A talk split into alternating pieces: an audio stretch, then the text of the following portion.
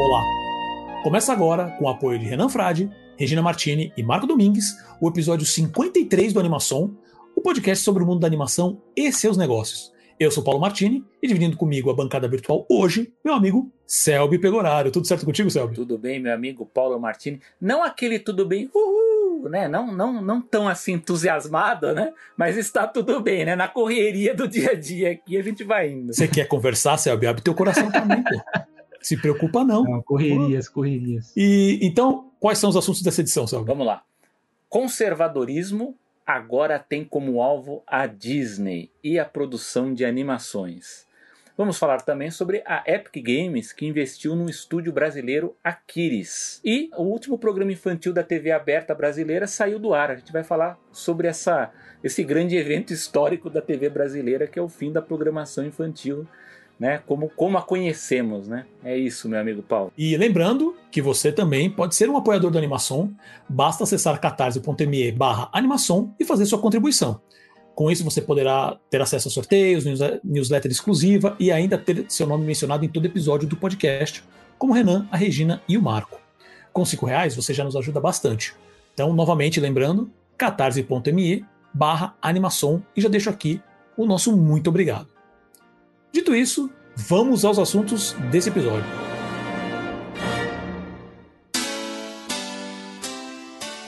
Conservadorismo mira na Disney e também na produção de animações. Nos Estados Unidos e também no mundo, o conservadorismo tem ganhado força nos últimos anos. No mundo das animações, de maneira geral, né, o impacto sempre foi meio imperceptível. E eu uso como exemplo animações infantis, né, de caráter religioso, que sempre foram relegados a, a, a, a produções de baixo orçamento e baixa qualidade também. E nunca ganharam força fora da, da própria bolha. Mas parece que essa vertente política quer não só desbravar novos mundos, com produções com maior orçamento, mas também atrapalhar os planos da Disney e renovar, por exemplo, os direitos do Mickey Mouse no Congresso norte-americano. Estamos numa situação que até é uma pauta que até gerou um certo, uma certa conversa entre eu e o Selby, porque nos dois assuntos que eu vou mencionar aqui, o Selby falou assim, eu acho que é um pouco de bravata dos conservadores e principalmente de políticos do Partido Republicano uh, nos Estados Unidos. Eu fico ali no meio termo e eu vou explicar por quê.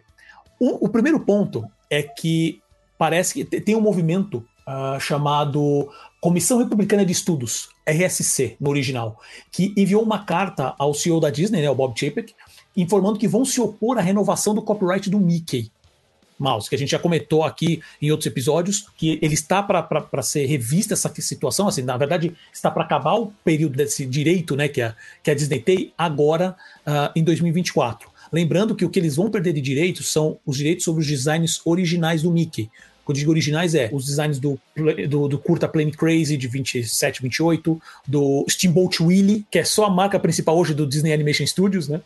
Então eles perderiam esses direitos. E o que, que isso significa? Que qualquer um poderia pegar e começar a fazer animações do Mickey, sem a Disney poder fazer absolutamente nada. Por que que agora, assim, parece que do nada, né, eles, eh, apareceram esses, esses doze legisladores, né, doze, doze políticos nos Estados Unidos, uh, do Partido Republicano, que falaram assim, olha, a gente vai atrapalhar, a gente vai, atrapalhar, a gente vai ser contra quando eh, eh, a lei de direitos autorais dos Estados Unidos voltar a ser discutida. Ainda não tem uma data certa, provavelmente vai ser antes de dois mil e vinte e quatro, provavelmente agora para dois mil e vinte e três. Eles vão atrapalhar, segundo eles. Por que isso? Essa besteira, a gente já comentou em episódio passado, essa besteira, essa pisada de bola, essa rateada que a Disney deu com referência a Don't Say Gay Bill, e eu estou falando isso especificamente agora do Bob Chapek, e a maneira que a Disney lidou com tudo isso, assim, acabou abrindo as portas para os conservadores de maneira geral, ficar montando em cima da Disney, é, voltar com esse papo que a Disney é a empresa do mal, que termos que eles usaram nesse manifesto, tá, que foram, foi enviado por Bob Chapek.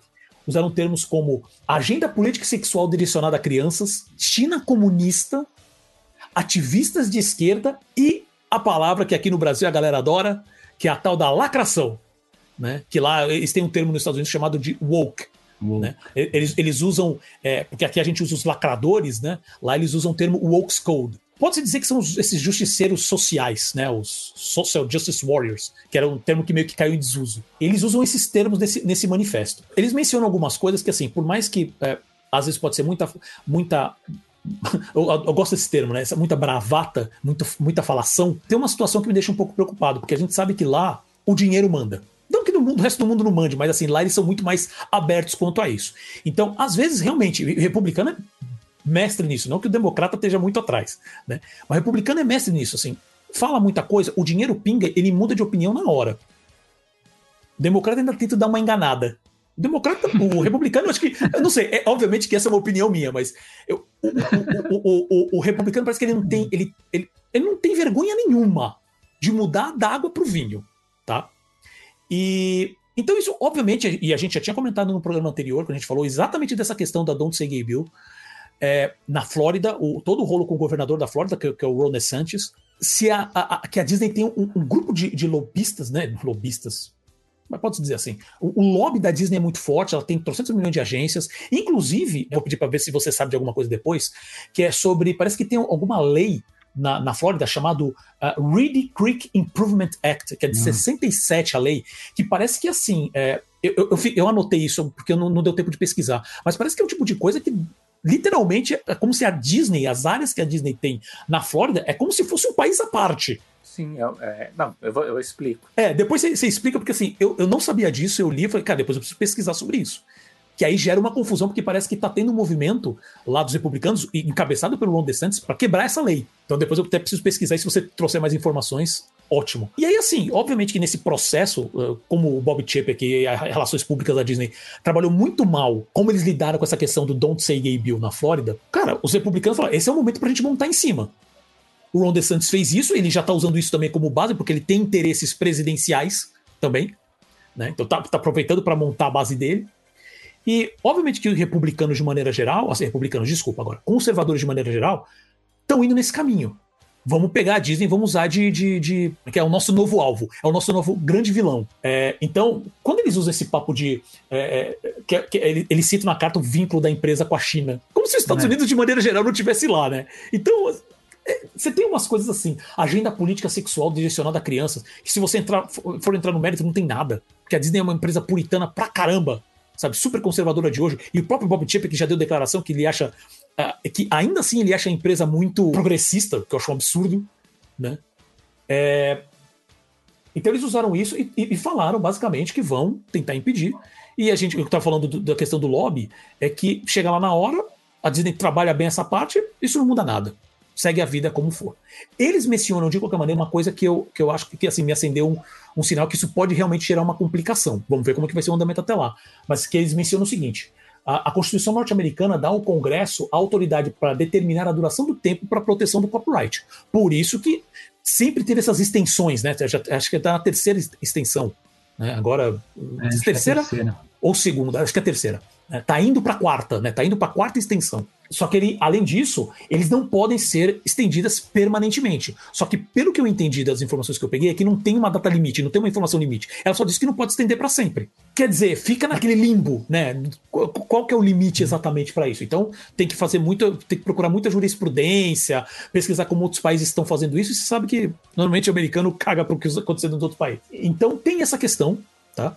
E, além disso... Uh, e aí já entra na questão que, que isso impacta em produção, que é a empresa norte-americana Daily Wire, que é a empresa de mídia extremamente conservadora nos Estados Unidos, uh, ela vai lançar um serviço de streaming chamado D W Kids, voltada para as crianças, que vai ter conteúdo, eles têm previsão de investimento de cem milhões de dólares em três anos para conteúdo infantil. Isso inclui também animações. Eles deixaram claro que também querem fazer animações. Uh, só para uma, pra uma, pra uma ideia de, de comparação, a previsão da, da, do Disney Plus só para dois mil e vinte e dois, para o Netflix também, está bem próximo os valores de investimento em conteúdo, tá? Cada um, tá? Tá mais ou menos na faixa dos quinze, dezoito bilhões. quinze, dezoito bilhões de dólares só para dois mil e vinte e dois. Eles estão querendo investir cem milhões de dólares em três anos. Tudo bem, eu é. sei que a, a expectativa é diferente, eu entendo. É. E só para finalizar, já para passar para o Selby, eles também, agora, né, tem o Ben Shapiro lá, que é o, o maluco lá, que é, que é, é, é a figura principal uh, de, desse, desse, desse veículo, tá? Ele é um grande comentarista, né? É, é grande que eu digo assim, ele tem realmente uma plataforma muito grande, tá? Mas ele é extremamente conservador. Ele, n- nesse anúncio, ele também usou a Disney como escada, vamos dizer assim, né? Usou a Disney como, como, como alvo, como bucha de canhão, para falar assim, é, é, quanto a esses grandes grupos de, de, de, de mídia... Uh, que por algum motivo eles acham que, tipo, Disney é tudo de esquerda. Sabe-se lá o porquê, né? É, estão usando esses, esse, esses grandes grupos de mídia, tal, como a Disney, que tem essa, ele fica influenciando, como é que é? Doutrinando nossas crianças, ele usou, ele usou esse termo na declaração dele, entendeu? Sim. Então são todas aquelas palavras-chave que a gente já também está aqui, está acostumado, e a gente sabe que o pessoal puxa tudo de lá, né? O pessoal daqui do Brasil puxa tudo de lá. Essa é a situação. Eu já vou jogar pro Selby e depois eu tenho alguns comentários. Bom, por onde podemos começar? Bom, eu acho que a gente pode começar primeiro com esse uso do termo conservadorismo, né? Que inclusive no Brasil, eu acho que o único lugar que repercutiu esse assunto aí da essas polêmicas do governador é, Ron DeSantis da Flórida foi a Jovem Pan, né? E não o seu jornalismo, foram os comentaristas, né? É, o grande problema é que a gente usa esse, esse termo conservadores, e eles gostam também de usar esses, esses, os que se dizem conservadores gostam de se chamar também de conservadores, mas na verdade são reacionários, né? Porque o conservadorismo mesmo ele é uma outra coisa que não tem nada a ver com muitas dessas coisas que estão sendo discutidas, né? Conservadorismo mesmo a gente vê lá na Inglaterra, a gente tinha nos Estados Unidos também uma corrente muito forte de conservadorismo ao estilo americano, muito forte ali até o, a parte ali do pós-guerra, pós-segunda guerra mundial, muito forte, que, que digamos que a ala mais antiga hoje do Partido Republicano era ligado mais a esse conservadorismo. Hoje é, o partido ele foi basicamente sequestrado pela ala que a gente conhece, conhece mais como Tea Party, né, e outros movimentos aí bem mais radicais, né, do que o conservadorismo clássico. É bom lembrar que o grande expoente do conservadorismo americano era o William Buckley, que tinha um programa de, de televisão na, na P B S muito conhecido. Ele era tão conhecido como figura conservadora assim, da, da, da, do grande público, que ele é uma das caricaturas do gênio no, na animação Aladdin. Uma das caricaturas lá que o Robin Williams faz, uma das imitações, é do William Buckley, né? Ele era uma pessoa muito respeitada, tinha seus lados polêmicos lá, mas era um conservador clássico ao estilo americano. O Ben Shapiro, que é, digamos assim, uma espécie de, de herdeiro, né, que, que restou do, do ponto de vista da, da, da grande mídia, ele é bem mais radical, né? Ele é uma figura bem diferente, ele defende outras coisas, né?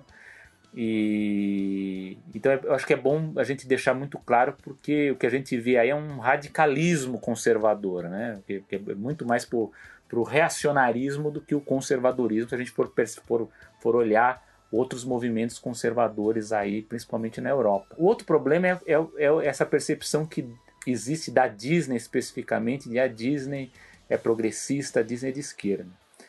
O problema não é a Disney aí, existe um culpado disso aí, inclusive tive, nas últimas semanas aí, tive algumas conversas aí com, com, com os amigos aí, para ver se a gente alinha, alinhavava essa questão, e parece que todo mundo foi para essa posição. É, o grande problema é que a Disney em si, ela não tem uma posição clara é, quanto a ser progressista ou conservador ou tal. Ela é, logicamente, ela tem uma, uma, uma posição é, mais conservadora no, no, no intuito de abranger um público maior. Como ela quer, ela quer o público familiar, ela tende, obviamente, a progredir, né, no, no campo dos valores, aí na, nas partes de ousadia, inclusive, que, por exemplo, nos filmes da Marvel, que o pessoal reclama aí que não tem sangue, que não tem sexo, não sei o quê. Por quê? Porque ela tem esses problemas de limitações quanto ao seu público. Mas eu acho que o grande... Eu acho Oi? que, só fazendo, só fazendo um comentário, é justamente isso, pelo fato de ser é, uma empre... um, um mega conglomerado, o objetivo dela é, é o seguinte, é atingir mais pessoas. Sim. Então ele vai querer tentar agradar todo, todo mundo. mundo. Isso é. é, isso que a gente pode até ter, tem artigos muito bons, inclusive, que falam que por essa questão de a sexualização dos, dos heróis, filmização, existe isso em outros estúdios, né? Se a gente for prestar atenção, ah, o cinema ficou careta, né? O, o, que, foi, o que está de mais ousado está nas, nas séries, né? Não propriamente nos é filmes. É verdade. Mas eu acho que assim, o grande culpado por essa percepção da Disney como, é, entre aspas, né, uma empresa de esquerda e tal, foi o Bob Iger, né? Então, por quê? Porque se a gente for parar para pensar, os outros estúdios eles estão fazendo coisas muito parecidas com o que a Disney faz. Não só nessa, nessa questão de, de, de, de, de diversidade ou de inclusão, né? de, de, de, de tentar projetos diferentes que, que, que tenham temas diferentes também, os outros estúdios também fazem. O grande problema é que o Bob Iger, que era o C E O da Disney, né, antes do Bob Chapek, ele ousou, né, ele tentou uma carreira política, né? Diziam que era para governador da Califórnia, depois uma, uma, um desejo aí de ser um candidato é, à presidência, aí era para ser aí nessa que o Joe Biden acabou vencendo.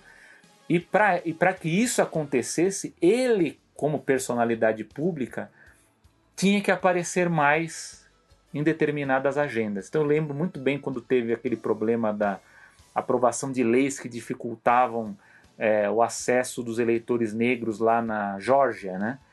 E que a Disney ela acabou é, é, divulgando, né, um, um statement, né, uma declaração pública dizendo que ela ia deixar de produzir os filmes lá por conta da aprovação de leis do Estado e, e sabe, aquela, bateu de frente com, com, com, com o Estado, e isso acabou É, de certa forma arranhando essa imagem neutra da Disney em questões políticas dos estados.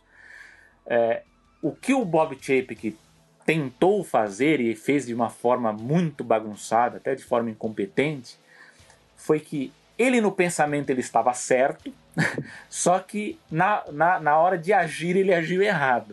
O que ele quis era a, a, a afastar a Disney de ter posicionamentos políticos, porque ele via que isso era um problema. Era um problema... Muita gente está falando muito, ah, porque as famílias, porque o povo... Não, mas é um problema político mesmo. Ela tem um problema mesmo de lidar por conta desses lobbies que ela tem, especialmente nos estados da Califórnia e da Flórida. Porque ela sabe que se você começar a bater de frente com os estados, você vai ter problemas para avançar em certos investimentos, em certos projetos que ele tem. Então ele queria se afastar, só que no final ele acabou ele mesmo fazendo uma carta, um statement em que ele fala isso, dessa neutralidade, sendo que ele investiu, ele teve o lobby para aprovar, para aprovar essa lei, né? Que aliás, diga-se, aliás, é bom ter, fazer uma correção também, que a gente chama a lei, né, de, de Don't Say, Don't Say Gay Bill, mas em nenhum momento na lei essa frase está escrita dessa forma, né? É um apelido que deram a essa lei. Inclusive a imprensa ela está agora corrigindo porque parece que, que isso está escrito na lei, né? Não, isso é um apelido que foi dado à, à, à lei, inclusive pela militância que estava questionando a Disney sobre esse, sobre esse evento. E o que, que acontece? No estado da Flórida, especialmente, nós temos o Ron DeSantis, que é um governador, e ele está pleiteando uma candidatura presidencial. Né, ele quer enfrentar o Donald Trump, né? Aliás, o par é duro para ver quem é o pior aí, né? Ele quer ser o candidato presidencial e... Como, nem me diga. É, e como acontece aqui no Brasil, é bem nítido disso, ele é um especialista em lidar com guerras culturais. Ele sabe que lidar com esse tipo de tema vai agitar a sua base eleitoral. Então ele está usando a Disney, ele está explorando a Disney para agitar sua base eleitoral, para se cacifar, para ele aparecer mais na mídia, para que é, eleitores do mesmo tipo de outros estados falem dele, para que ele se, enfim, para que ele tenha mais chances nas primárias republicanas da eleição presidencial. Caso não possa, ele vai tentar a reeleição para a Flórida, é, mas a ideia dele é uma candidatura presidencial. E é lógico, o Bob Chapek ele errou de novo uma segunda vez quando ele falou que ele ia conversar com o governador para rever a lei e tal, ou seja, ele está tentando bater de frente com o governador. Esse é um tipo de coisa que você pode ver a Universal, lá a Conquest, está quietinha. Tem as coisas, as produções dele, mas eles não batem de frente com o governador. Então com eles está tudo bem. Então o que o governador está fazendo, que aí a meu ver é um, é um tanto de bravata, e a gente tem que ver agora até que ponto isso vai, vai para frente, também a depender do que a Disney também vier a fazer ou não. Por enquanto eles estão quietos, porque eles não querem provocar o homem lá. Mas ele quer, por exemplo, é, mexer, por exemplo, na, na, numa lei que eles aprovaram da, das Big Techs, né, que eram leis que impediam que as pessoas processassem as empresas de mídia por tentativa de censura, lógico que aí visando as mídias sociais, né, como que fala assim, ah, porque as mídias sociais censuram comentários de conservadores, né? Então, se houver essa censura, É, a pessoa pode processar essa empresa dessa, dessa Big Tech. Só que a lei aprovada na Flórida, ela, ela tem um jabuti ali incluída, né? Que os lobistas da Disney conseguiram incluir ali que você podia excluir uma empresa que tem ali investimentos em parques de entretenimento e tal, que lógico, é a Disney, é Universal ali no meio, né? Então tem um jabutizinho ali pra Disney ficar de fora. Então, ah. o governador, ele tá... Uau, por que, é... que isso não me impressiona? Então, o que que, que que acontece? É lobby mesmo, né? Então, o que o governador tá fazendo? Ele quer retrucar a Disney, falando, ah, vocês querem me peitar? Então, eu vou começar a tirar esses benefícios que vocês obtiveram aqui no estado da Flórida.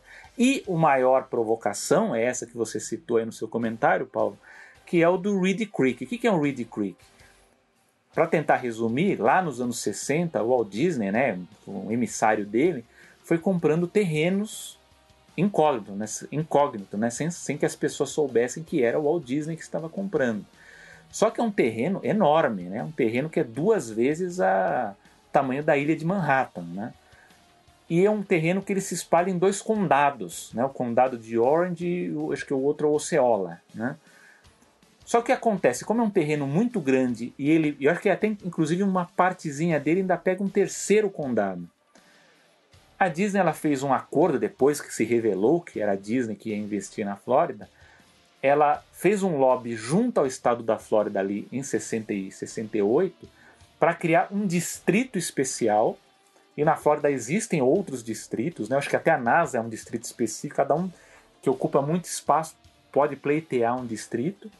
E é um distrito em que a empresa ela tem uma grande autonomia em relação à aprovação é, de projetos, porque ela ali vai ter o controle da telefonia, vai ter o controle da energia elétrica, vai ter o controle do tratamento de, de, de água e esgoto, vai ter o seu próprio corpo de bombeiros. Então a empresa ela tem uma facilidade de lidar com a autonomia, porque você imagina, se você está num, você tá numa uma, você é uma empresa que está ocupando espaço em três cidades, qualquer grande projeto que você vai aprovar, você vai ter que fazer o lobby em três jurisdições, né? Então você imagina, uma aprova e a outra não, como é que fica?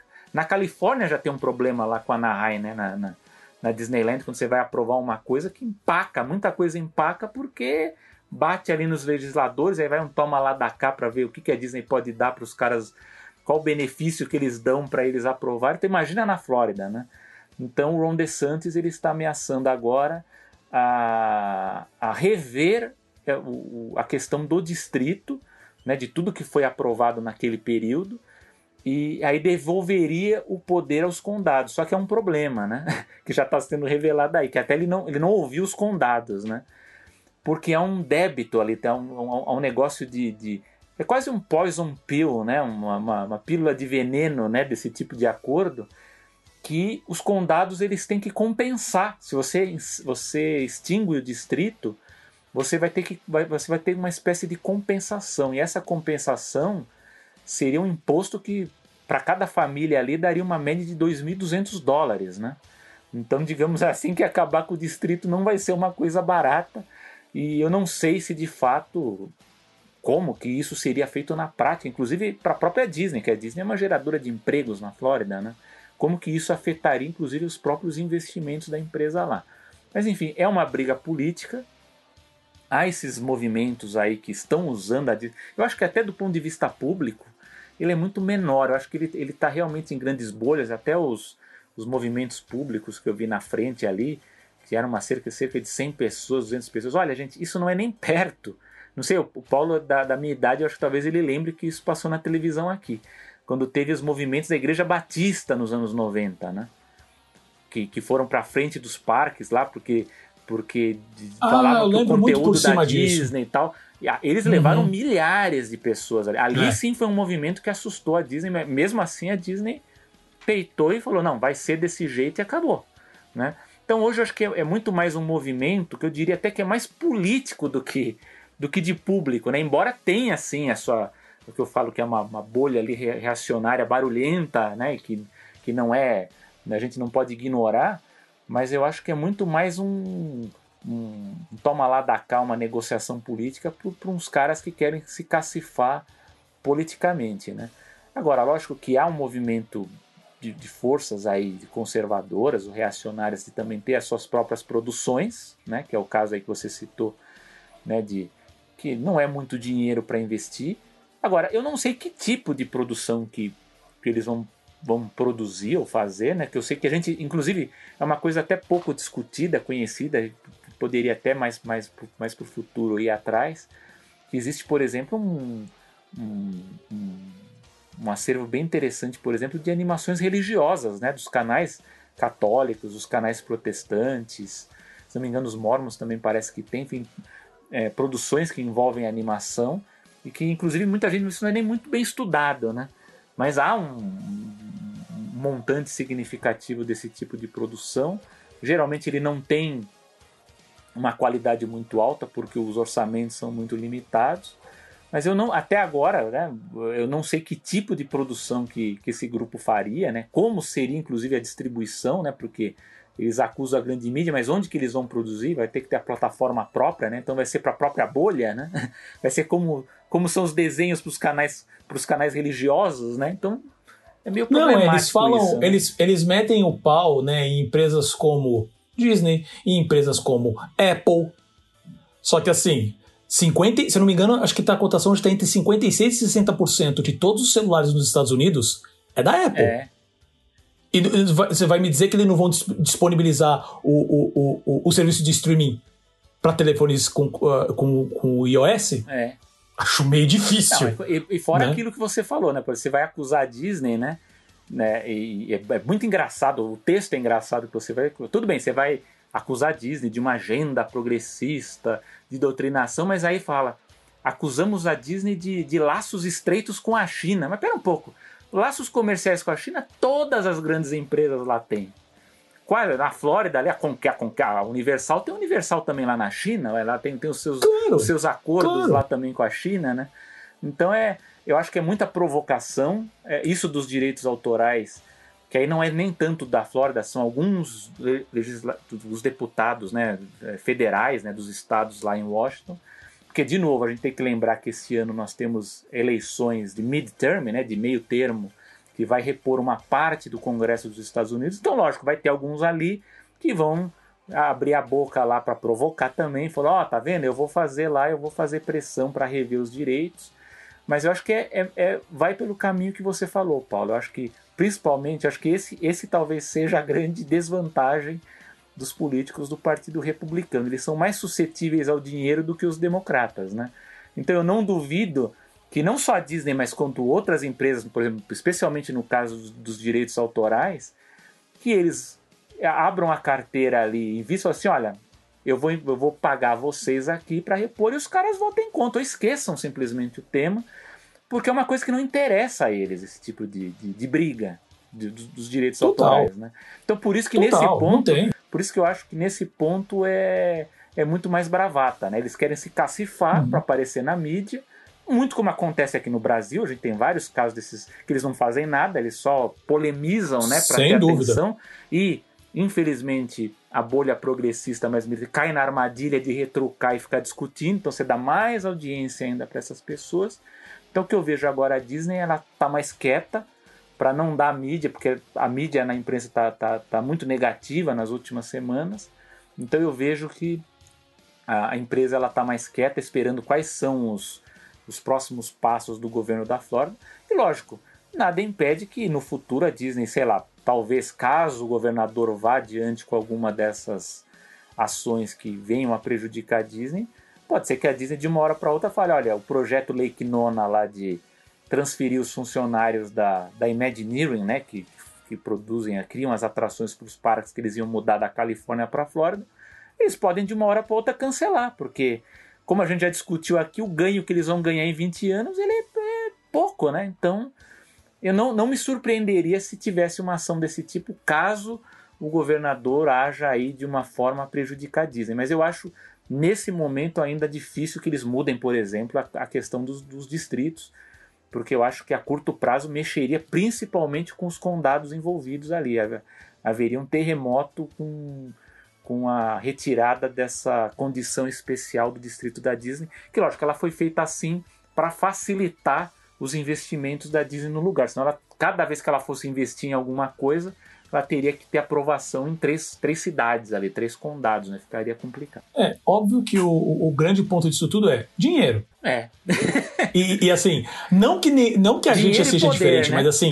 O poder também. Sem dúvida, é, não. Então, é o dinheiro que obviamente leva ao poder.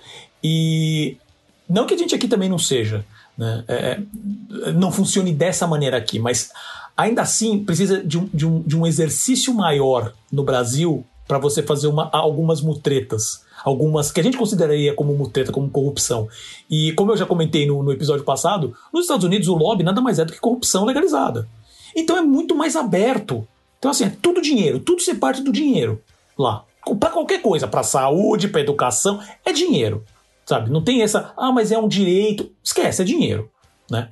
Uh, a questão do, do, dos direitos do Mickey, eu sinceramente acho que vai por esse caminho. Vai chegar lá na hora, a Disney vai levantar um... Que é basicamente isso, ela vai levantar trocentos milhões de, de dólares lá, falando assim, votem para renovar. E é isso. O, o, o que eu ia comentar que você falou, Selby, é que a única diferença é que os republicanos não, não, não têm... É, é, eles têm cara de pau. Se precisar mudar, é. eles mudam a chave. Eles mudam a chave de zero para cento e oitenta, não tem um passagem. Os democratas ainda tentam se justificar, mas ambos caem. Ambos caem e sem, sem, sem esforço nenhum. É só você ver, é óbvio, não sei se todo mundo que escuta isso aqui também acompanha um pouco de política norte-americana, mas é só você ver hoje todas as discussões, todas as ações que são é, é, feitas, no, principalmente no Congresso, que tenta passar pelo Joe Manchin e pela Kristen Sinema, que são, teoricamente, é, dois políticos democratas, e eles empatam todas as, as tentativas, né, de, de, de algum tipo de melhora.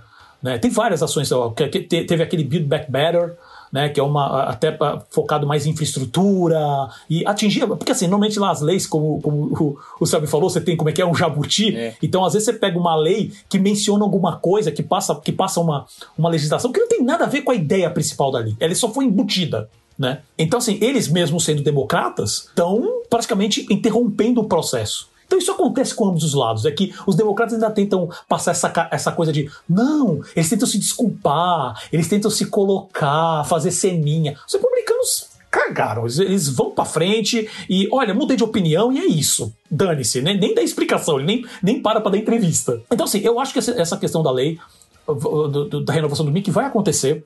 Não, e, aí a Disney, e aí a Disney teria ajuda do, de outras empresas que também são interessadas, claro, na que tem interesse. A própria não só Warner, ela pagaria, a própria... bancaria, né? Outros é, também. É, é, exato. Ela, é, por mais que ela tenha força sozinha, ela não tá sozinha, né? Então Warner, Paramount, todas entrariam nesse processo, porque interessa. Todo mundo que tem alguma propriedade intelectual, principalmente mais antiga, tem total interesse em fazer isso, né? Uh, então tem esse ponto.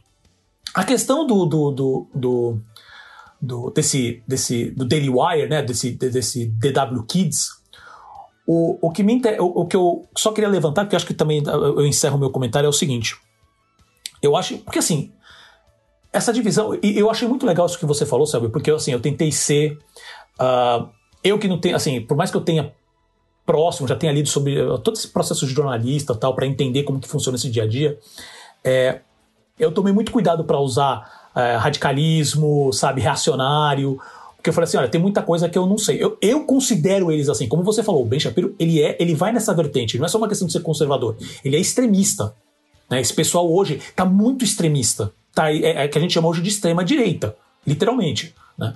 E uh, poderia ser, usar o termo fascismo aqui, para alguns casos sim, eu não vou, nessa história eu não sei necessariamente se entra nisso, mas o que, o que me preocupa, e eu vou trazer isso pro Brasil, tá? Mas o que me preocupa é justamente que parece que nesses últimos anos uh, essa direita norte-americana, principalmente a mais é, extremista, ela hoje tá com, ela tá bancando descaradamente essa guerra cultural, essa guerra de narrativa, sabe? Bancando financeiramente mesmo, né? E trazendo isso agora um pouco pro Brasil, me preocupa hoje, porque assim, parece que ninguém fala, mas eu vejo propaganda disso direto, que é do serviço de streaming do Brasil Paralelo. Inclusive, inclusive, e aí me corrija se eu estiver errado, sabe? Mas, se eu não me engano, eles têm os direitos de transmissão hoje de, de, de exibição do Tintim. Não, eu não sei ainda como é que, como é que foi feito, se, se tem mesmo um contrato, como é que funciona. Então, porque, é, porque assim, eu já vi várias propagandas, principalmente no YouTube que passa isso, né? Uh, todas umas propagandas com aquele mesmo, como é que é, processo de pânico moral, sempre, mesma narrativa sempre. E eles É assim, eu já, já entrei no site deles, eles têm lá realmente o Tintim. Não sei como é que funcionou essa negociação, né? E, eu, e assim, eles estão anunciando direto, direto. Então alguém tá bancando e tá bancando pesado, sabe? E eu fico me preocupa, me preocupa o, o que, que isso vai acabar gerando. Eu falo isso do mundo de maneira geral, mas usando o Brasil especificamente, se... Que nem aquela... É, usando uma comparação meio... Não sei se é tosca, não sei se cabe, eu queria ver a opinião do Selby, mas filmes de super-herói sempre foram aqueles baixo orçamento, ninguém queria aprovar, que, como é que é? Entrava naquele ciclo, né? É, olha, eu quero fazer filme de super-herói, eu quero que o filme dê certo, mas eu tenho pouco dinheiro, com pouco dinheiro não tem muita qualidade, muita qualidade não dá certo, então eu não vou voltar a investir. Aí ficava, ah não, eu vou tentar de novo, e ficava rodando em falso. Até que, obviamente, você tem toda uma questão de time, de estudo de público e tudo mais, e você começou a ter essas grandes produções, e as grandes produções começaram a tomar, né? Eu fico preocupado com esse tipo de conteúdo também ganhar as animações. E começar a ter realmente animações de maior, de maior qualidade e que comece a ganhar. Porque sim, eu me preocupo com, com essa narrativa, eu me preocupo com, esse, com essa extrema-direita começando a entrar pesado nisso. E eu sei que eles já estão uh, com um lobby... Muito, uh, e eu tô falando do Brasil agora, hein? É só ver essa confusão... A gente tá falando dessa confusão do M E C, né? Que rolou aqui no Brasil, desse, desse superfaturamento e tudo mais. Mas vocês acham que, não, que, que Dona, Dona Damares e... Como é que é? Seu, seu ministério é, da, da, da, da... Como é que é? Eu nem lembro o nome do ministério, da, da, da mulher e alguma coisa assim. É, com, com, esse, com essa... Eu, eu, eu falo... Isso, direitos humanos. Né? E é, com essa influência que eles têm no, no, no, no governo, com a bancada evangélica e tudo mais, que eles estão cada vez mais fortes e cada vez gritando mais alto, e eles têm dinheiro para isso, vocês não vão começar a influenciar. Como já acontece nos Estados Unidos hoje, que eles estão influenciando em... Em, é, em livros escolares, em como que as pessoas, toda hora que tem algum professor que fala alguma coisa, sempre aparece na mídia, sabe, o pessoal descendo o pau no professor, que é o professor esquerdista, toda essa briga de narrativa falando que a faculdade, o pessoal só vai lá para se drogar e, e fazer sexo, e obviamente que eles sempre colocam aquela característica do sexo com menores ainda, em algum momento, eles sempre usam, sempre tem esse momento, sabe, o quanto que, assim, a gente já tem esse roteiro para vários outros pontos. E eu usei isso, não só necessariamente pelo ataque da, da questão do Mickey, que eu, eu quis trazer a, a questão da renovação do Mickey, porque isso já é também um assunto recorrente da animação, e a gente está chegando perto dessa renovação, né? Então, ver essa situação aparecendo, uh, como o Selby me falou, obviamente que eles estão pegando isso para proveito próprio, é, provavelmente eles não vão seguir com isso em frente, por motivos de lobby, financeiramente não vai ser bom para eles, sabe? É, mas principalmente com essa questão dessa produção desse conteúdo, que eles reclamam tanto de conteúdo, né, é, que doutrina crianças, que eles estão fazendo exato, que é sempre projeção, né? Para mim, a extrema-direita é isso, ela é projeção. Ela, a gente pode entrar até no mérito, e agora eu tô sendo, tô sendo chato mesmo, pode entrar no mérito que a extrema-direita nunca produziu arte, ela sempre copia dos outros, sempre, né? Essa é uma discussão também para outros momentos, mas agora eles estão, estão aparecendo é, realmente dinheiro, investimento nessas áreas. Isso me preocupa. E eu sei que em algum momento vai acabar a, a, batendo aqui também, sabe? Então, e às vezes, pode ser coisas que a gente pode considerar, pode considerar como inóculas. Acabei de pensar num, num exemplo. Por exemplo, uh, eu mesmo só soube que o Smilinguido, que é um personagem super conhecido aqui no Brasil, né? Ele tem essa vertente... É, é, a, puta, sabe, agora me corrija, não sei se é católica ou ev- própria evangélica, eu não, não sei qual é que é a base. Mas o Smilinguido, ele é um personagem que tem como... Uh, uh, Ele é um personagem religioso. A, a, a empresa que produz ele tem como foco religioso. Vertente cristã. Oh, Bruno, Bruno, Bruno acabou de falar, é. Vertente cristã, né? Só que assim, eu nunca, acabei nunca consumindo. Mas eu sempre vi ele espalhado por aí. Eu falei, ah, ok. Não, mas você tem um histórico. Mas a gente de... não sabe. Não, mas há um histórico de, de, de produções ligadas à religião aí, tá?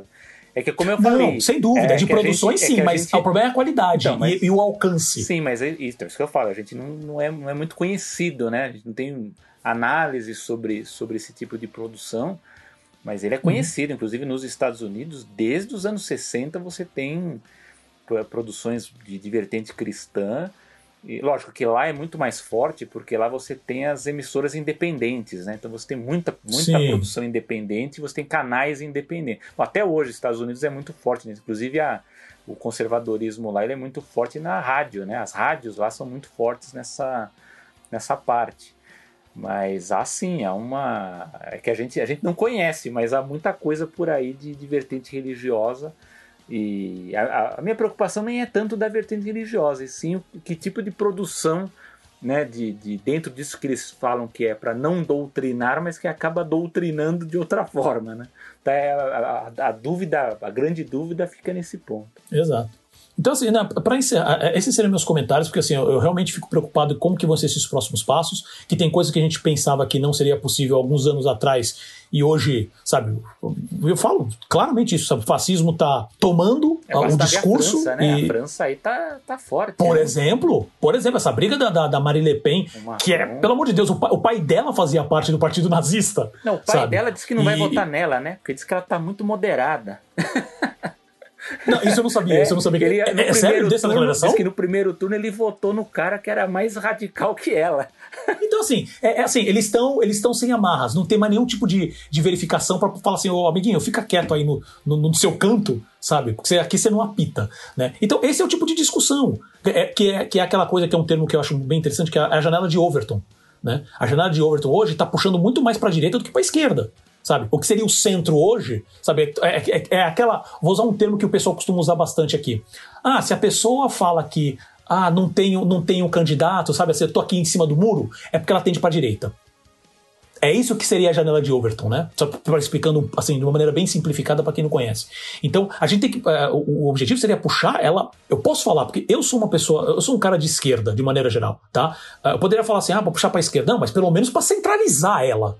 Porque hoje tem um monte de coisa que essa, essa, muitos passos dessa extrema direita, o pessoal está usando como, ah não, isso é só uma direita moderada ou até centro, sabe? E não é bem assim. E tudo bem que a gente sempre fala, né, que assim, o, o que os Estados Unidos, o que a direita esquerda lá é um pouco diferente do que a direita esquerda aqui. A direita, a, a esquerda dos Estados Unidos é muito mais centro indo para a direita se comparado com a gente, né? Então, uh, então isso me preocupa. Como, como, como que eles vão lidar com esse tipo de conteúdo a partir de agora, tá? E obviamente que isso, se tiver investimento aqui no Brasil também, vai acabar pedindo conteúdo daqui. Você pode até falar que, ah não, porque vai ter investimento para produção de animação, mas é esse tipo de produção que os caras vão fazer. Então já, eu tô levantando isso porque eu acho interessante já começar a discutir, levantar essa, essa pauta, porque eu, na minha concepção, isso vai voltar cada vez mais forte. Lembrando que a animação está disponível no Spotify, Apple Podcasts, Deezer, Google Podcasts e também nas plataformas, nas grandes plataformas de podcast. E também no YouTube com vídeos novos toda quarta-feira. Basta procurar por AnimaSom. E se você gostou desse episódio, compartilhe nas suas redes de contatos, escreva um review, né, coloque comentários, isso é sempre bacana, a gente até saber o que vocês estão achando, e dê sua nota nas plataformas de podcast, sempre lembrando que o Spotify também agora liberou, né, o sistema de nota deles, né, que são de estrelas, e... porque isso também ajuda o podcast a chegar a mais pessoas. E você também pode continuar ouvindo direto do nosso site animação pod ponto com ponto b r.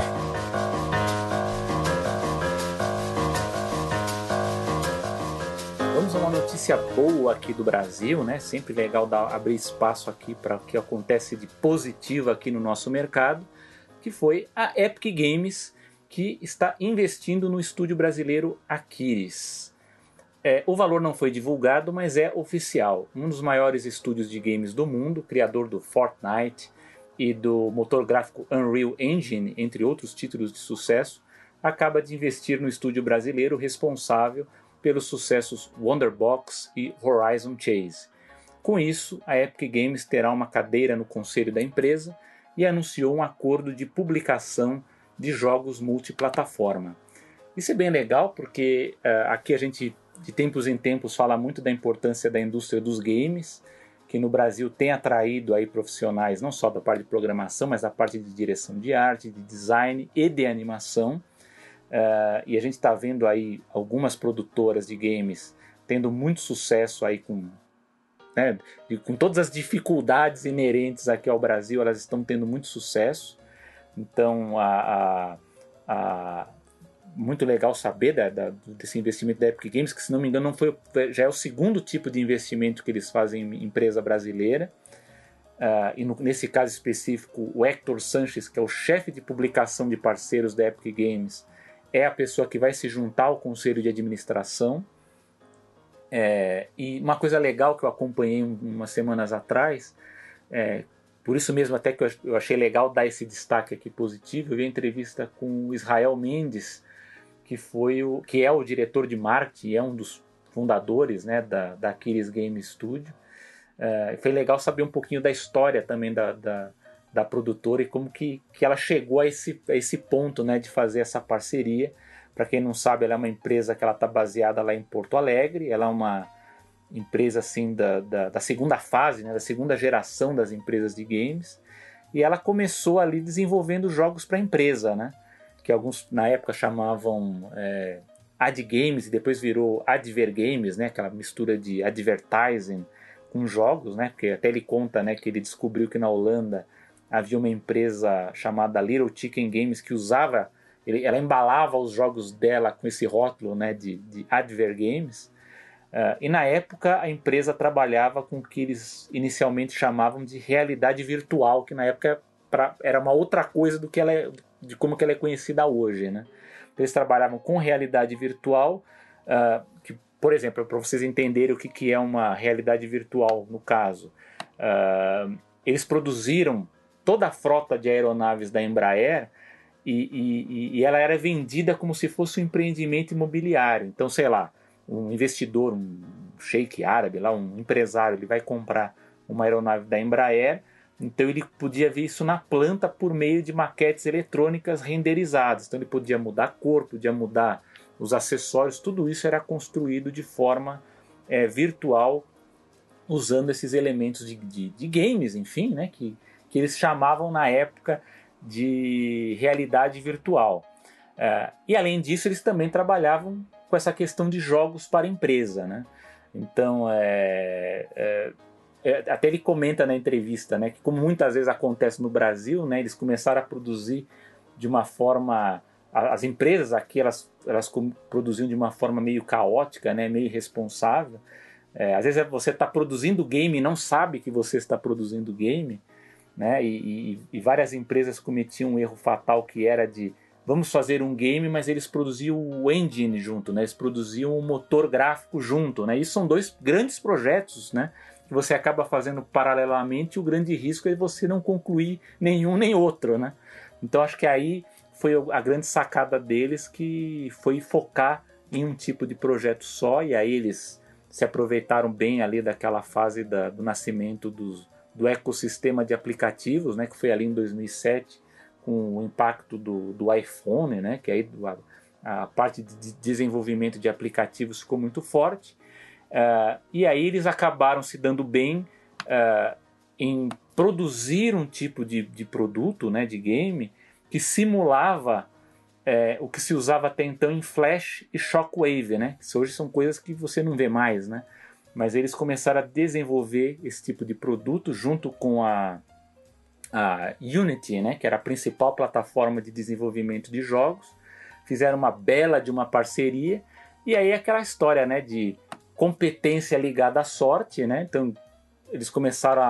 a a ter uma série de convergências aí de contatos com outras empresas, como foi o caso da, da Globo ponto com, do Cartoon Network, uh, e começaram a produzir uma série de, de, de produtos específicos, tentando, lógico, fugir daquela lógica de, de, de prestador de serviços, né? Que eu acho que isso é uma grande sina, inclusive, de, que a gente já comentou aqui, de produtores de animação, que aí você assina um contrato, sei lá, com uma Netflix ou com alguma, alguma produtora, eles te pagam, você produz, mas aí você não tem como dar o passo além para você produzir uh, né, a sua próxima criação, você vai depender de um outro contrato. Então, em, embora a Aquiris ela trabalhasse nesse esquema de work for hire, né, eles tentavam com essas integrações é, se tornar uma produtora sólida. Né? Então, junto com a Unity, eles acabaram tendo esses acordos, né? E tem os casos aí dos games já citados, teve um, um, o caso do Ballistic Overkill, que foi um, um game que eles produziram, se não me engano esse foi o que eles produziram parcialmente,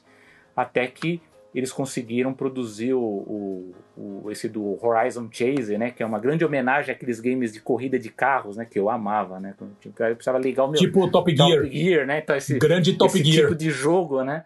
E, e é muito legal, né? Então isso aqui é um... acho que é um vale a pena acho que acompanhar esse tipo de história, porque eu acho que é um, é um exemplo muito interessante de uma empresa que começou ali meio, meio perdida, até porque o, o próprio Israel ele é, da, é da área de publicidade, né, da parte de criação, e ele se juntou com, com com, com sócios da, de arte, né, de design e tal, e conseguiram aí aos, ao, ao passo a passo, né, seguir esses tipos de acordos até chegar nesse acordo aí fantástico com a Epic Games, que eu espero que dê certo. A gente espera que tenha mais notícias aí para ver qual tipo de, de desenvolvimento que eles terão, mas é bem legal, né? Por exemplo, o próprio acordo que eles fizeram aí com a Unity, que eles acabaram sendo convidados pela própria empresa para fazer a, né, a apresentação técnica lá da, da versão três ponto zero deles, é, acabou se tornando até o cartão de visitas da empresa, né? Então, eu acho que a animação é bom para a gente, às vezes, abrir espaço para esse tipo de, de notícia para ver que as coisas estão andando, né? Ao, ao, ao, nós temos cases aí de sucesso acontecendo e a gente tem que ficar de olho na indústria dos games, que é uma área que atrai muitos profissionais da animação. Não, com certeza. O, o, o bom é que, assim, eu nunca tinha ouvido falar da, da Aquiris, mas eu já tinha ouvido falar do Horizon Chase. Sim. Nunca tinha jogado, mas assim, eu já tinha, já passou em alguma publicidade por mim, já tinha visto algum vídeo. O que eu queria comentar é o seguinte, primeiro que assim, a informação, as informações com referência a esse investimento, em nenhum momento se fala de aquisição. E eu entendo, tá? Eu entendo porque eu, eu de uma certa maneira, eu passei pelo, justamente pelo meu,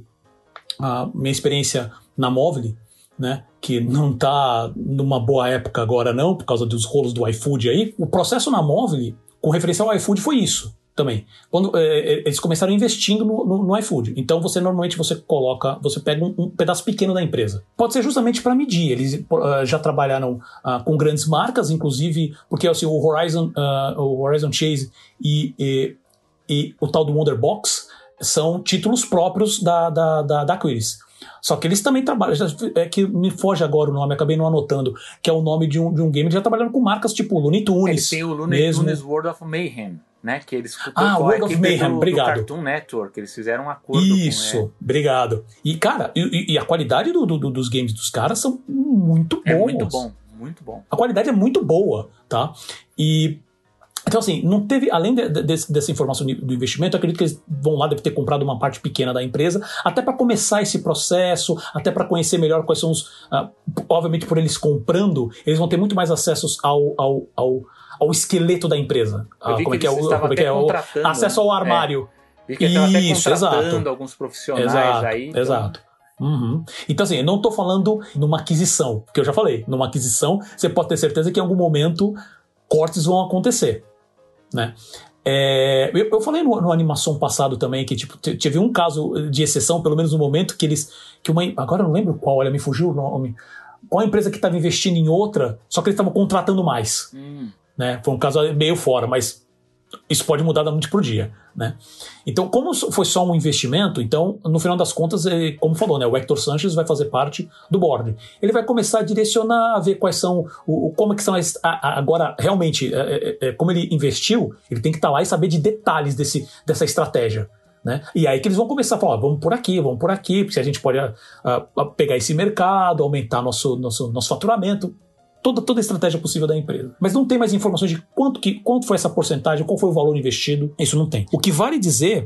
Uh, aqui eu falei, é, falei do negócio da Móvel com, com, com iFood, mas eu vou fazer um outro vínculo também com a Móvel.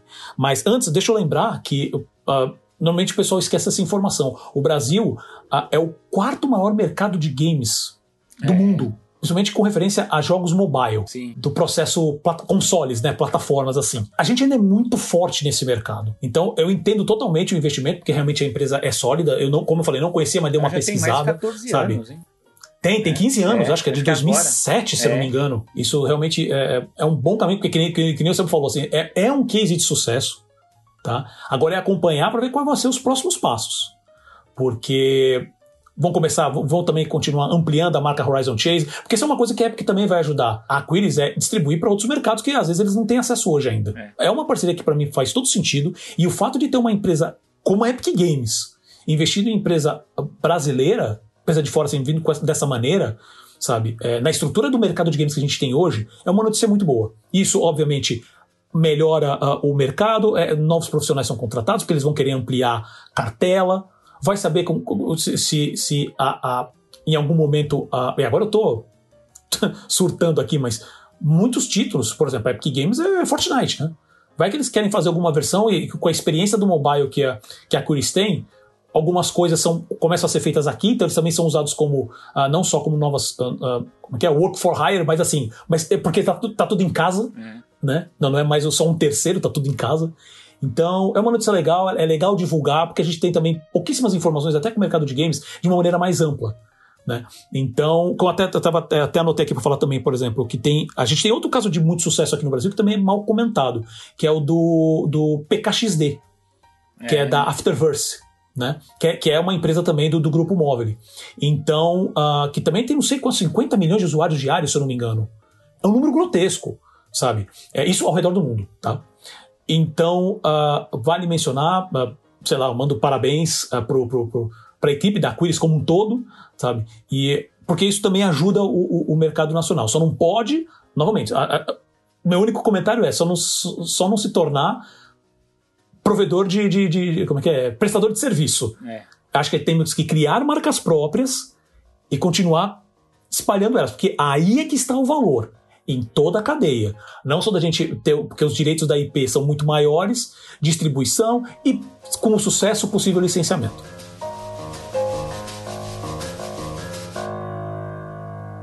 E agora queremos saber a sua opinião, caro ouvinte. Deixe seu comentário em nossas redes sociais. Para achar a gente, basta procurar por AnimaSom P O D no Instagram, no Facebook, no LinkedIn e também no Twitter, onde postamos diariamente sobre o mundo da animação e seus negócios. E YouTube toda quarta-feira, vídeo novo. Não que vocês esqueçam disso. E, além disso, sigam nossos Twitters pessoais, que o meu, arroba Paulo Martini, e o do Selby, arroba Selby Pegoraro. Bom Dia e Companhia, último programa infantil ainda em exibição na T V aberta brasileira, sai oficialmente do ar. Sem anúncio oficial, primeiro de abril marcou o fim do programa infantil Bom Dia e Companhia do S B T, ultimamente apresentado pela filha do apresentador Silvio Santos, Silvia Bravanel. Com a audiência baixa, oscilando entre os dois e três pontos, o programa será substituído pelo telejornal Primeiro Impacto, que passará a ter seis horas de duração, tomando todo o bloco diário da emissora. Esse aqui eu já vou jogar a pauta, foi uma sugestão do Selby, uh, eu vou jogar já a pauta, uh, perguntar o que, que ele acha disso, e depois eu faço comentários em cima que eu acho que é melhor. Eu não, Manda bala, Selby. Eu não sei se eu fico mais preocupado pelo fim do programa ou pelo substituto que entrou no lugar, né? A gente fica sempre meio, meio complicado aqui para... para ver o que causa impacto pior, né? Mas enfim... É o clássico, nada tá tão ruim que não pode piorar. É, enfim, é. A gente já discutiu aqui, lá nos primórdios do, do AnimaSom, o impacto que teve o fim da, da, da publicidade voltada para o público infantil nas, nas programações infantis das emissoras no Brasil. É, isso acabou mexendo muito com a produção, né? Que a gente sempre teve uma programação infantil muito forte. Inclusive, o Brasil foi, talvez, é, um dos maiores exibidores de séries de animação. É, a gente tem até o histórico, já comentamos aqui, de séries que, por exemplo, foram profundos fracassos nos Estados Unidos e aqui se tornaram populares porque eram exibidos constantemente, né? Às vezes até em mais de uma emissora. E além de, de séries antigas também, que também voltam a ser reprisadas de tempos em tempos. Então o Brasil é um caso especial nesse tipo de coisa. Porém, nos últimos anos, eh, teve esse problema da publicidade infantil que acabou minando os programas, os programas infantis que exibiam os desenhos. E agora, mais recentemente, a, as, as decisões estratégicas, né, dos grandes estúdios de focar no streaming, né? Então, aí a gente tem um misto de estratégia e comportamento, né? Primeiro que também a gente já tem um problema das crianças não ficarem na frente da televisão como ficavam antes, né? Que a televisão da nossa geração, e t- também o pessoal mais novo, um pouco mais novo também, eles assistiam muita televisão e hoje as crianças elas ficam aí com o celular na mão, elas assistem YouTube, elas assistem streaming e não há mais essa necessidade de ficar na televisão, embora haja um componente aí socioeconômico de que a gente ainda tem uma parcela da população que não tem ainda acesso a esses serviços, então a televisão ela ainda é muito importante na difusão desse tipo de conteúdo, né? É, o que sobrou, né, de programação infantil, propriamente dito, está na T V Cultura, né? Nos trancos e barrancos, ali eles ainda reprisam muita coisa, né? Mas ali ainda é o que sobrou e até a T V Cultura já exibiu muito mais desenhos do que ela de vez em quando ainda exibe, mas de forma constante. O S B T era a última emissora que tinha uma programação longa pelas manhãs é, de exibir diariamente esses desenhos, né? Se a gente for comparar com outros países, normalmente desenho era, os desenhos animados eles eram exibidos aos sábados, né? Do sábado de manhã, domingo de manhã. Como inclusive nos Estados Unidos há essa tradição, né, de Saturday morning, né, de exibir desenho. Aqui não, aqui por falta de programação mesmo, eles colocavam os enlatados durante horas aí de manhã e à tarde. É, o que eu li, né, que, que foi discutido, é que o próprio S B T estava com dificuldade, inclusive, de comprar as séries de animação, porque várias distribuidoras focaram no streaming, e as poucas que ainda nego... os, os, os, os poucos produtos negociados, eles não eram assim os de primeira linha, né? Que eram justamente, a gente sabe bem como funciona a televisão, você tem que ter ali algumas das séries ponta de lança ali, que são os que atraem o público, né? Principalmente os, os, os animes funcionavam muito, né? Nos últimos quinze, vinte anos, com, com, com, com muita facilidade de atrair público. Então o S B T ele estava com um problema de compra de títulos para atrair público para esses horários. Então acabava se virando ali com, que, com as sobras, digamos assim, desses acervos e distribuía ao longo da programação. Então, é, é, por esse lado é muito ruim. É, a gente vê que as emissoras abertas, né, S B T, Globo, Record, enfim, eles estão investindo mais agora em jornalísticos ou programas de debates, em programação ao vivo, que, que é o que de alguma forma ainda está atraindo audiência, muito mais do que os enlatados. É, agora, se vai dar certo essa história de telejornal de, desse formato, né, que é mais sensacionalista, que é, né, não, a gente sempre sabe que telejornal, quando tem mais de uma hora, ele já é problemático para produzir, né? Então, é, é bem complicado isso. Mas é...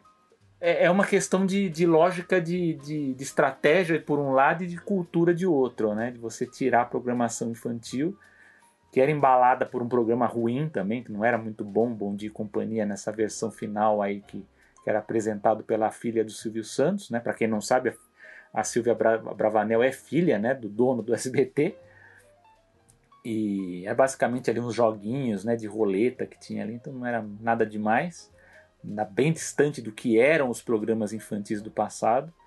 Então é uma pena, né? Por um lado é uma pena, mas eu, é, é preciso reconhecer a dificuldade também que as emissoras têm hoje para para lidar com esses acervos, para adquirir os acervos e também para trabalhar esse público numa lógica que hoje a gente tem aí streaming e celular aí, de, de, de, digamos assim, é, É, distraindo a atenção das crianças, né? Mas, e aí, Paulo, o que, que você acha aí? Você conhece alguém que assiste, assiste televisão assim, que, como a gente no passado, que ficava horas assistindo séries e desenhos? Não tem, né? Olha, tirando... Uh, que eu sei, assim, é minha mãe, que de vez em quando engata uma, uma novela atrás da outra na Globo. É. Isso. De resto, é T V a cabo. É novela, né? Ainda e funciona, também assim, só né? Ver o que tá passando. Exato, exato. E acho, uma coisa legal que eu acho mencionar, Selby, aí justamente eu quero jogar isso, porque quando você falou na, agora na T V Cultura, eu falei, putz, e a T V Cultura? E eu acabei de abrir aqui a, a grade de programação e tem um monte de programas infantis. O que eu quero dizer com programas infantis? Desenhos e séries, né? Que na verdade tomam praticamente o dia inteiro, né? Só é. ali pro, pro final da tarde é que entra noticiários ou Metrópolis, que é uma coisa mais cultural e tudo mais. Então o que a gente tá falando aqui especificamente são esses programas de auditório, né? O programa infantil de auditório, que na verdade ele, ele, ele é, mistura várias coisas, né? Porque no meio do, do programa, ah, vamos passar um desenho agora, né? E voltava, né? É, é disso especificamente que a gente tá falando, correto? Não, não, é outra coisa. Porque até o Bom Dia e Companhia não é um programa de auditório, né? Ele é um programa de estúdio, mas não tem auditório, não. Aí, não, desculpa, é, desculpa, é. desculpa. Quando eu digo auditório, eu digo assim, é um programa de estúdio onde tem a pessoa interagindo com a câmera, sabe? E aí, não, vou cortar agora para um outro segmento, que é de desenhos, sim, ou então sim. faz uns games. Esse, é esse tipo de coisa que eu quis dizer. Sim, então. O que a gente tem aqui é o fim da programação infantil na T V comercial. A gente não tem mais nenhum... A gente, lógico... A Bandeirantes até tenta de tempos em tempos emplacar um horário, até eles tentaram recentemente com, com um bloco lá de, de animes, até no horário nobre, tentaram. É, é uma coisa complicada porque você não consegue publicidade. A não, T V Cultura, ela opera numa lógica diferente, ela, ela, ela tenta operar numa lógica de T V pública, né? De, como existe tá, a N P R, esse, esse é um bom, uma boa definição. É como é uma a B B C, por exemplo, a B B C, ela, a gente não vê muito documentário na T V aberta, com exceção talvez do Globo Repórter, lá quando, quando produz ou exibe alguma coisa comprada. A T V Cultura ou faz, aliás, por isso mesmo até a minha dica cultural tem relação com isso, porque a T V Cultura, ela tem um histórico de exibir, inclusive, animações que não eram compradas, não eram adquiridas pelas T Vs comerciais, né? Então, desde os anos setenta até ali meados dos anos oitenta, T V Cultura ela tinha um acervo muito grande de animações do leste europeu, animações da França, da Itália, da Inglaterra, do Canadá. É, tinha acervo também de animações brasileiras, que muita gente hoje não conhece, né? Pena que tudo isso foi perdido nas enchentes lá da, da T V Cultura. Mas eles tinham, lógico, eles têm uma, uma, uma proposta diferente de programação e de exibição. Então eles ainda mantêm uma programação infantil, até por dever, né, de, de, de missão, né?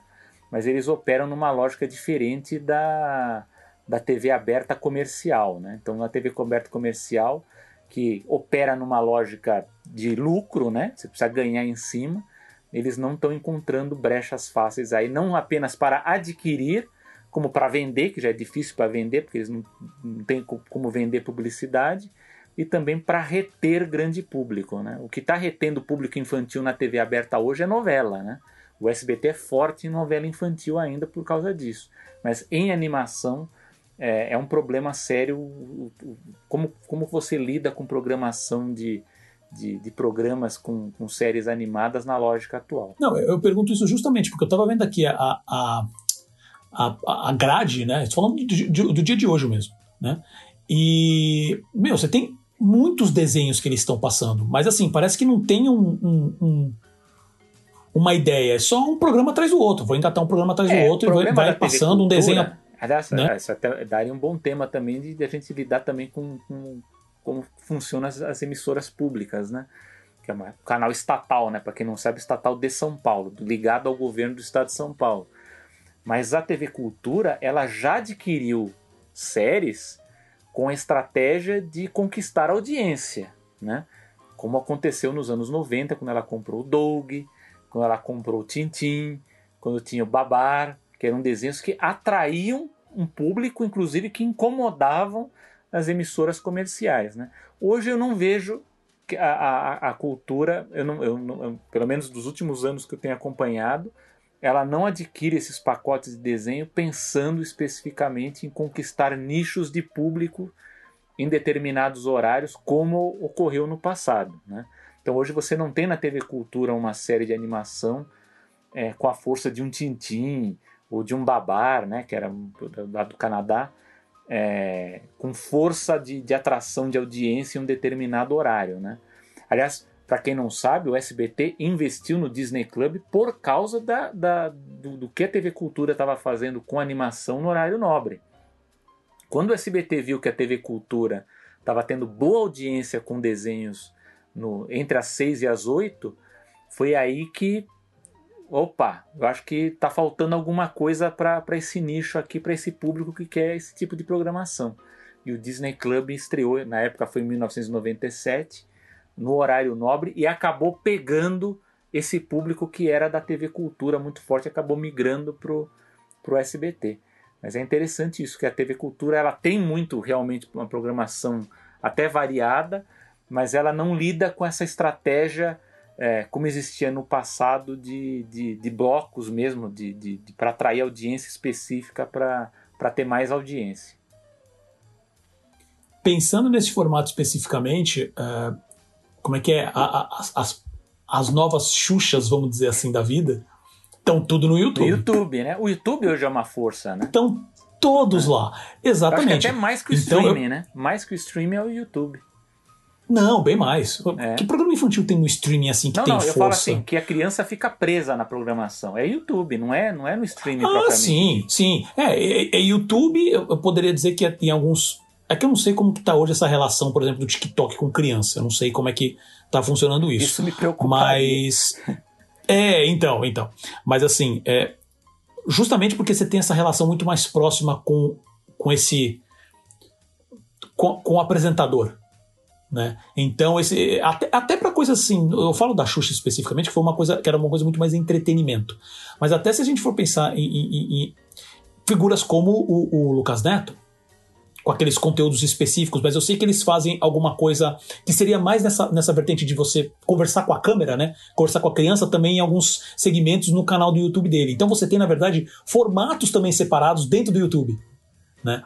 Então, uh, uh, eu entendo que, assim, eu sinceramente acho que para a T V aberta morreu, porque até a, a, porque influ- é, lida muito como também a criança, né? O, o jovem lida com a, o, o meio, né, lida com a mídia, né, e ele não lida mais com televisão. Então vai ter programação passando lá, como na Cultura. Eles, talvez eles tenham que... Uh, meu, é animação até tipo seis horas da tarde. Tem de tudo. Tem de não, tudo. Tem que... Turma da Mônica sendo reprisada. Não, fora que no YouTube é, né? você tem a publicidade, né? Que não tem... Lógico que sem ela é uma dúvida, publicidade regulada, sem dúvida. Mas ela é uma publicidade que existe que na T V aberta... Que é, aliás, essa é uma grande polêmica que os produtores aqui têm. Que é, por exemplo, por que, que na T V aberta não pode e nos outros lugares... Você vai na T V a cabo, tá cheio de publicidade lá na, na, na programação. Por que, que lá pode e na T V aberta não Exato. pode? Quer dizer, você acabou é, eu sei... eliminando um, né, um espaço ali que, inclusive, prejudica é. quem não tem acesso, né, a esses outros serviços é, é. Que, que é a T V é. aberta. É. É, eu acho essa lei, especificamente... Uh, eu, eu, eu acho que ela começou de um lugar bom, de um objetivo bom, uma, essa lei de proibir publicidade infantil, né? E, e saiu do controle, foi extremamente exagerada, que não foi a única razão que matou a programação infantil, né? Essa, esse tipo de programação infantil na T V, mas com certeza ajudou bastante. Ajudou muito. Né? Aquele negócio foi, foi com, com uma comparação meio besta, assim, foi tipo como a Covid. É. A gente já estava num momento de que estava que, que, que passando um processo, né, com a alteração do modelo de negócio, janela de exibição. A Covid só veio e falou assim, acelera essa porcaria. Né? É. Então, é. Acelerou o, de todo a mundo, lei... né? Todas as empresas aproveitaram. É, né? é, exatamente. Então, assim, a Covid acelerou isso. Né? A, desculpa, a, a lei, né, contra a publicidade infantil na T V aberta acelerou isso. Mas também foi um negócio que não cobriu internet. De uma certa maneira, não cobriu o direito, direito T V a cabo. Pelo menos eu sei que tem algumas publicidades passando ainda. Né? E eu não sei, assim, é, porque é, tem, por exemplo, eu não sou uma pessoa que, que sempre gostou de Xuxa. Eu assistia, uh, o Você pouco que eu assistia desenhos, de Xuxa, né? era, pra, era pros desenhos. É, eu então eu, eu sei que tem gente que era fã da, da Xuxa, das, das, das, das apresentadoras. Então tem Angélica, não, mas tinha, né? sim, Mara, tinha. Nossa, Mara Maravilha. As apresentadoras, né? Puxavam então, assim, o público. É, então esse modelo eu não sei. Se bem que a gente sabe também que a história, né? Ela, ela, ela não gira, ela capota, né? Como a gente fala. Né? Então, provavelmente também, em, em, num certo tempo aí, vai aparecer alguma... Esse formato vai ser adaptado para esse formato antigo, né? Que a gente... O Bruno lembrou da Pati Beijo. Ixi, já vai desenterrar as coisas. Pati Beijo, Pati Beijo era o quê? Ela, ela era do, era do da, Manchete, da Manchete, né? Ela substituiu é, a então, Angélica, né? É. Ela saiu a, a, Isso, pra, é. pra S B T. Todos, tudo, tudo fruto da, da Manchete, né? A, a própria Xuxa, a Angélica, a Pati Mara, Beijo não deu certo. Simoni. A Mara, a Mara também começou na, na, na Manchete? Não, a Mara foi direto no S B T. Ela era da Bahia, ah, da então tá. afiliada, e foi depois pra Nacional. Ah, então tá. O então Sérgio tá. Malandro, então, assim, que era do S B T e foi pra Globo, né? Também teve esse... Entendi, entendi. Então, aí pode ser que ele volte num formato parecido, ou então renovado para os novos tempos, mas... Bambalalão não, Bambalalão já tá desenterrando é, Bruno coisa fa- mais antiga. Bruno falou Bambalalão, é, mas aí é uma, outra, uma outra pegada. Eu, na verdade, ele entra um pouco nesse conceito, mas é, é, é, tem uma pegada diferente do que eu tô falando especificamente dessas, dessas apresentadoras, né, dessas coisas assim meio endeusadas que a galera fazia. É, então, assim, eu não vou dizer que eu vou sentir saudade, porque... Não foi. Então, assim, eu queria consumir animação. Hoje tem animação de tudo quanto é jeito e tudo quanto é lugar. Né? Mas é, é, rola, assim, pelo menos na T V aberta a galera meio que esqueceu. Falou assim, meu, criança não me importa. E passou por cima. Quer dizer, não importa e porque vírgula, ah, não consigo... Né? Vírgula, né? Porque então, a novela funciona. Então, né? Por isso então... que eu falo, eu não sei se você regulasse, mexesse na publicidade e você criasse... um formato com uma pessoa carismática e feito Lucas Neto, se não renderia alguma hum. coisa boa na T V aberta. A gente não sabe. Então, né? então o lance que é assim, na minha visão disso, se for feito algum produto só pensado em T V aberta, só em T V aberta, não sei, não, não, morre. Eu, eu acho que morre. Porque, assim, existe também... Essa é uma coisa que a gente deveria pesquisar. Eu entendo que, assim, por mais, a gente parte do princípio, né, a gente vive um pouco nas nossas bolhas, e por mais que, é, que a gente sabe que celular já está super é, é, disseminado, os smartphones já estão super disseminados, mas ainda tem muita gente nesse país que não tem acesso à internet, muito menos ao smartphone. Né? Então, só que eu não sei qual é o número disso. Eu não, e, e, novamente, eu não sei... Obviamente que as T Vs não vão olhar isso e falar assim... Se o número é pequeno ou ele é grande, mas é um, um público de renda muito, muito, muito baixa, não vai adiantar nada. Não adianta. Né? Então, você tem esses outros elementos que acabam, que, que acabam impactando. Agora, uma questão histórica é, uma, é, uma, é um formato que morre assim meio... Ok, acabou, gente. Ninguém sequer se importa, se lembra. Meio como a M T V quando morreu, né? A M T V antiga, né? Morreu... Que é, é a antiga, porque ela tá lá ainda, né? Ela tá lá, mas... Algo ninguém... assemelhado ali, meio, né? A marca, é, o nome, é. Pelo menos. É, ninguém se importa. É, mas é mais pra gente ver como é que tá... Acho que essa discussão foi boa pra gente ver como é que tá o status, né? Porque, assim, animação ainda... Por mais que a gente pode entrar no mérito, que a animação não é só pra criança. Mas você não pode dizer que o, o, o mercado roda na animação infantil. Né? Falando de animação especificamente. Né? Então, e, e os, esses programas infantis, né, de, de, de estúdio, não vou nem falar de auditório, mas de estúdio, sempre foi uma grande força, principalmente no Brasil, né? Porque, assim, é, nos Estados Unidos você tem essa, essa coisa dos blocos de desenho animado, principalmente nos os, os Saturday Morning Cartoons, né? Mas aqui não, aqui sempre foi muito forte, principalmente na década de oitenta e noventa, no, no, na, nesses programas infantis que carregavam. Né? Eu, eu fico pensando agora, parecia aquele mix, sabe, quando a Editora Abril fazia o mix das edições Do, do, dos desenhos, né? Então você tinha um programa que passava um monte de desenho, e eu, eu fico lembrando que é um pouco isso. Então os programas infantis pegavam e juntavam um monte de desenho para passar dentro daquele, daquele espaço, é. Né? Em vez de falar assim, ó, meia hora vai passar um, depois vai passar outro, que é o que está acontecendo na cultura, usando a cultura como exemplo aqui, né? Então é, é legal assim, a gente ver como é que vai ser também o, o como que esse mercado infantil de, de programação infantil vai mexer. Não estou falando de animação agora, só de programação infantil. Mas, ao mesmo tempo, essa questão histórica, ele meio que morre e fica por isso mesmo. É, agora, lógico... Então, acho que valeu a discussão. Agora, Paulo, lógico que a gente está falando aqui de Silvio Santos, dono do S B T, que pode, a qualquer momento, mudar de ideia. Ele vê que o Sem telejornal dúvida. Não funciona, bota o Tom e Jerry ali, que dá audiência, e temos desenhos de novo na T V aberta comercial, né? Então, temos que também ter, que, ter esse cuidado aqui, que pode ser que, de uma hora para outra, volte aí e a gente tenha de novo, né? Vamos ver. Vamos ver.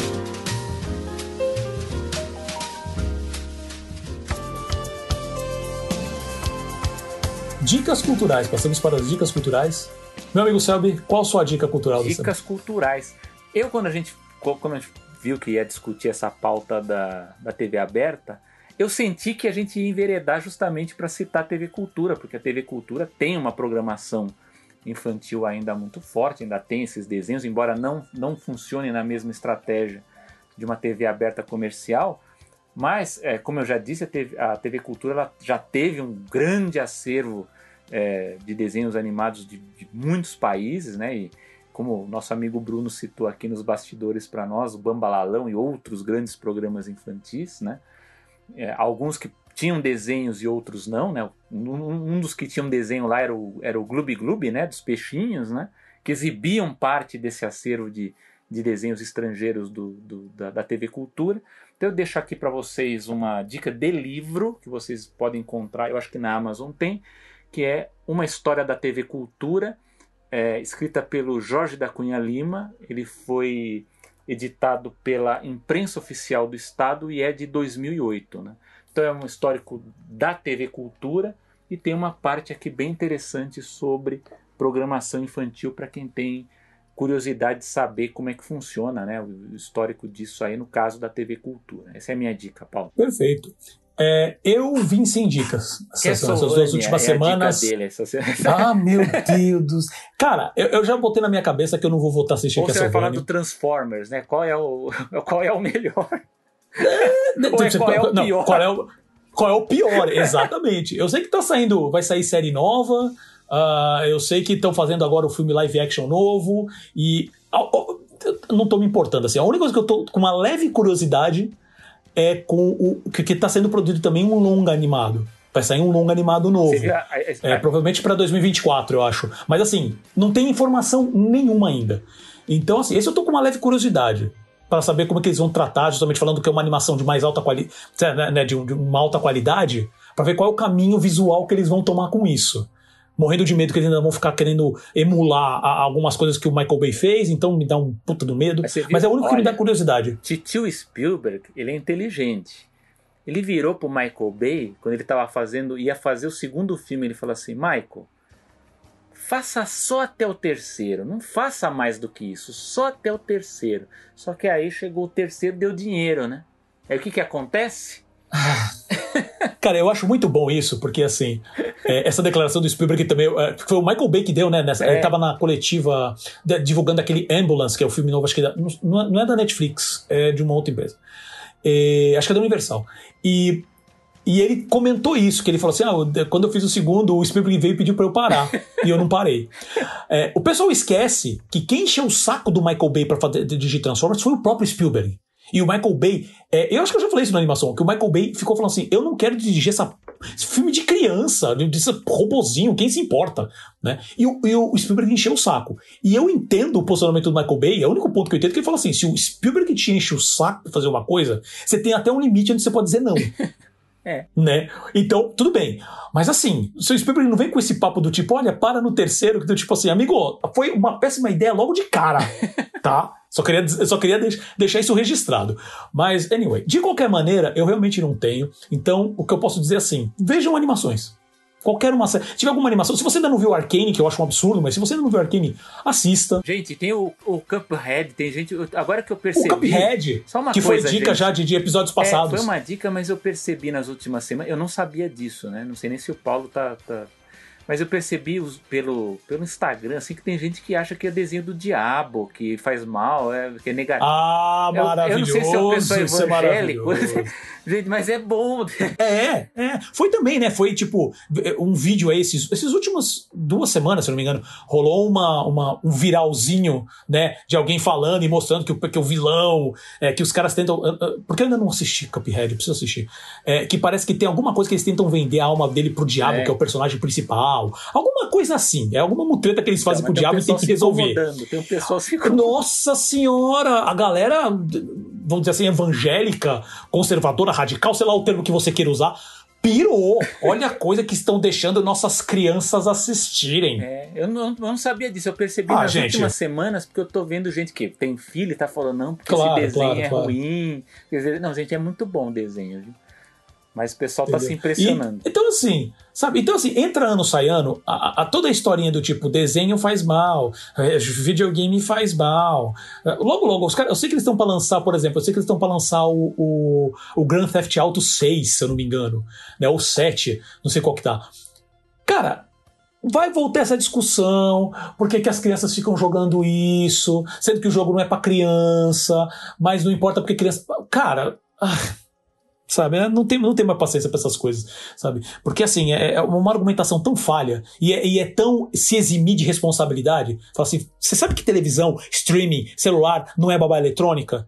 Que você tem que sentar, você tem que filtrar, dependendo da idade, você filtra o que seu filho vê e depois você chega e, e assiste junto e comenta, sem pânico moral, sabe? Porque.